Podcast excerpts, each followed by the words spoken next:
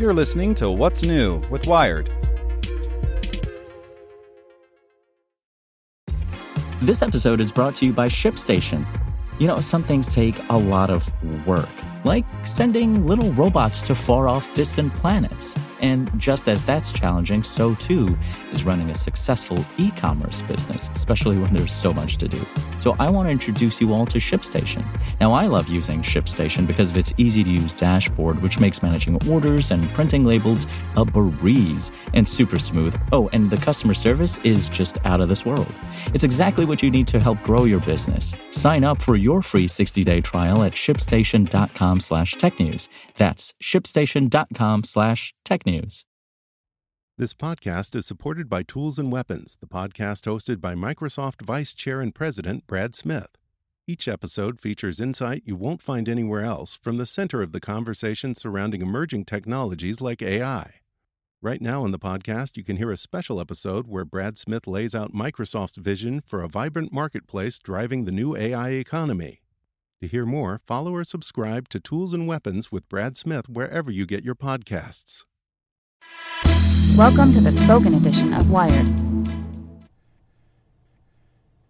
You'll want to twist the big knob on Logitech's new keyboard by Michael Kalor. Here's something creative types will be eager to take for a spin. Logitech's newest keyboard, which has a wheel on it. The Logitech Craft is a sturdy and comfortable wireless keyboard for Mac and Windows that has a wheel in the upper left corner, just above the escape key. This wheel, or the crown input dial as the company calls it, works straight out of the box with Adobe's Creative Cloud apps and, only on Windows P Cs, Microsoft's suite of Office apps. By pressing or spinning the wheel, you can adjust an image's brightness in Photoshop, change stroke width in Illustrator, or zip through your timeline in Premiere. Taps and twists of the crown can also replace keyboard shortcuts for O S-level tasks like switching desktops or alt-tabbing between open apps. The keyboard ships in October for two hundred dollars. The controls for Adobe and Microsoft apps are all you get at first. Native support for other apps will be added after launch.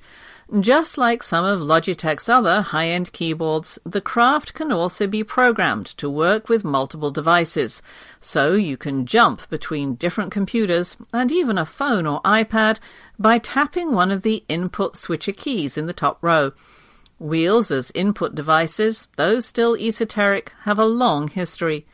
Power users will not soon forget Griffin's puck-like PowerMate, now old enough to drive, which can be programmed to scroll, zoom, or click with any Mac O S app. Similar in concept, though much larger, is Microsoft's Dial for Surface Studio, a wheel that works as a color picker, brush switcher, and zoom tool within Windows Premiere Creative apps.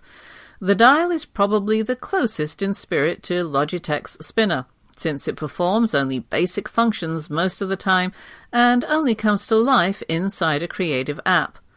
While Logitech isn't the first company to graft an input wheel directly onto a keyboard, one notable ancestor is the Das Keyboard four, most of those wheels were just for scrolling through web pages or changing the volume of your Hendrix bootlegs. The crown does much more. The Craft is capable enough as a keyboard, though the typing experience doesn't come close to a mechanical keyboard with fancy switches beneath the keys. The Craft's keys are square with circular depressions and offer just slightly more travel than a laptop keyboard. Presses are a bit squishy, but unless you're a stickler for key travel, typing is just fine. The chunky aluminum knob, however, feels tremendous.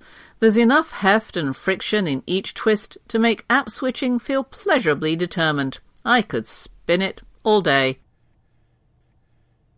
Want to learn how you can make smarter decisions with your money? Well, I've got the podcast for you. I'm Sean Piles, and I host NerdWallet's Smart Money Podcast. Our show features our team of nerds, personal finance experts in credit cards, banking, investing, and more. And they'll help you make the most of your money while cutting through the clutter and misinformation in today's world of personal finance. You'll get clarity on strategies to help you build your wealth, invest wisely, shop for financial products, and plan for major life events. Listen to NerdWallet's Smart Money Podcast wherever you get your podcasts.